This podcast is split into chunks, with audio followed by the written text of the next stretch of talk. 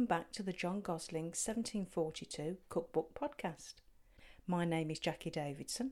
Lisa is unable to be with me today, but she will be back with the podcast next week. So, this week I'm going to recreate a recipe in the book that was supplied by a man called Billy Capstick Jr. It is a medicinal recipe with the title For a Cough, so self explanatory, really. After Billy's recipe, I thought I might just run through the titles of some of the drink recipes in the book, which are quite interesting. Um, I will just run through some of the titles and the names attached to the recipes, as going forward, I will need to look into how some of these recipes could be recreated, and that's going to need a little bit of work.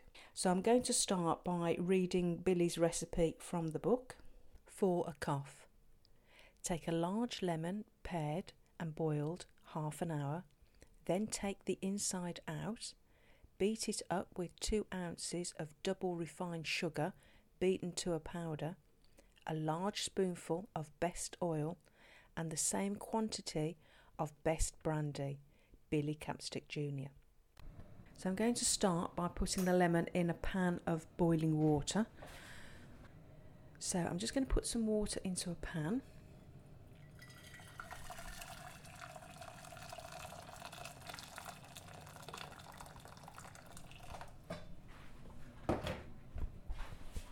My lemon in. I'm popping it in whole. I've just scored it slightly on the skin just to par it slightly.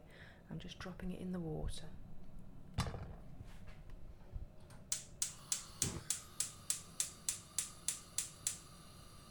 And so I'm just going to bring the water up to boiling point and I'm going to boil this lemon for half an hour as it says in the recipe. So I'll come back to that in a little while. Now, while the lemon is boiling away, I'll just run through the ingredients I'm going to use today.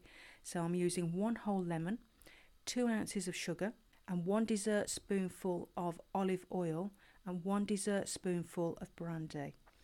Now, I feel that the oil that Billy is referring to is olive oil.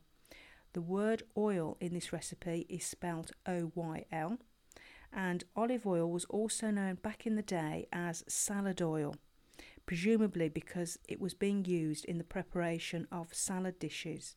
Indeed, Mrs. Beeton, in her 1861 book of Mrs. Beeton's Book of Household Management, also refers to using olive oil, which was also known as salad oil and historically, olive oil has been used in medicinal recipes for sore throats and uh, cold remedies. So I can see why Billy Capstick Jr. was adding olive oil into this recipe.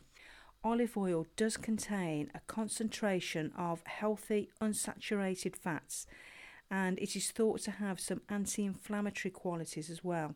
So I can see why olive oil was added to these type of medicinal recipes.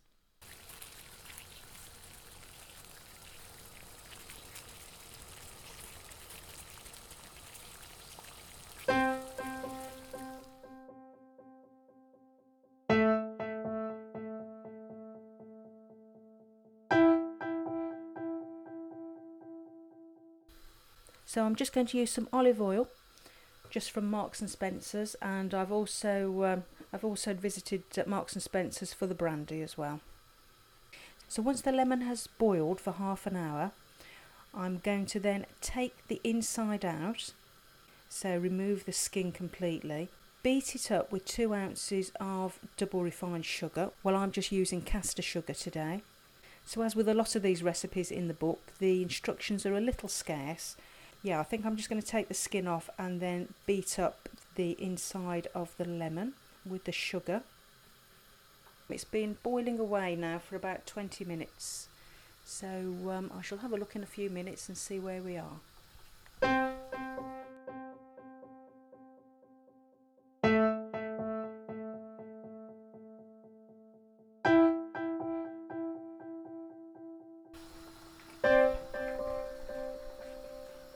Okay, well the lemon has been boiling away now for over half an hour, so I'm going to take this off the heat.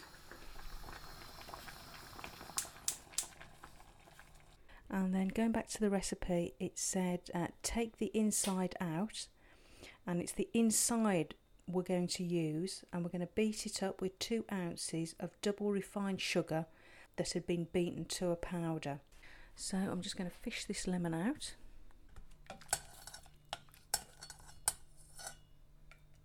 Pop my lemon on the chopping board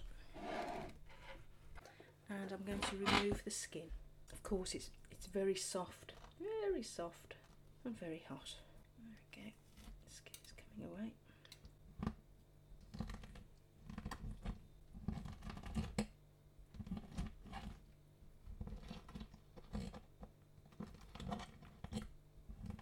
I'm now putting the inside of the lemon into a bowl. Okay, so I've got the uh, the inside of the lemon in a bowl. To that, I'm going to add my sugar.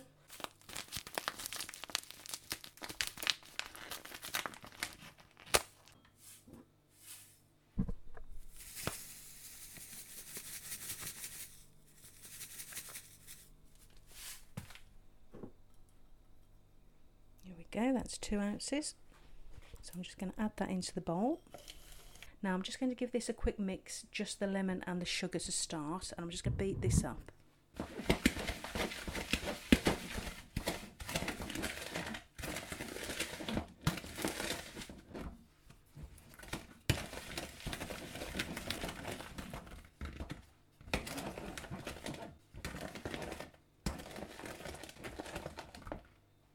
Course, the sugar has blended in straight away with the lemon because the inside of the lemon was so hot because I just removed it from the pan. So that has beaten up really nicely. So now I'm just going to add a tablespoon, which is 15 millilitres of olive oil.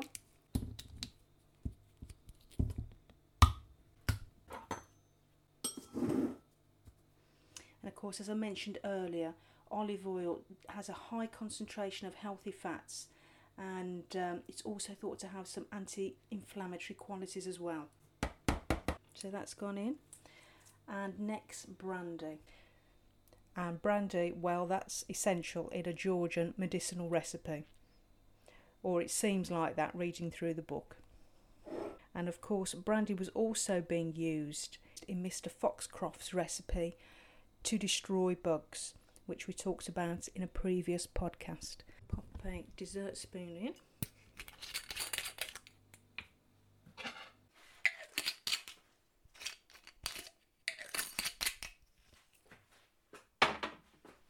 I can see why this recipe would make you feel better, definitely. Right, so I'm just going to beat this together now, or mix it together. So we've got everything in there now the brandy, the olive oil, the caster sugar, and the lemon.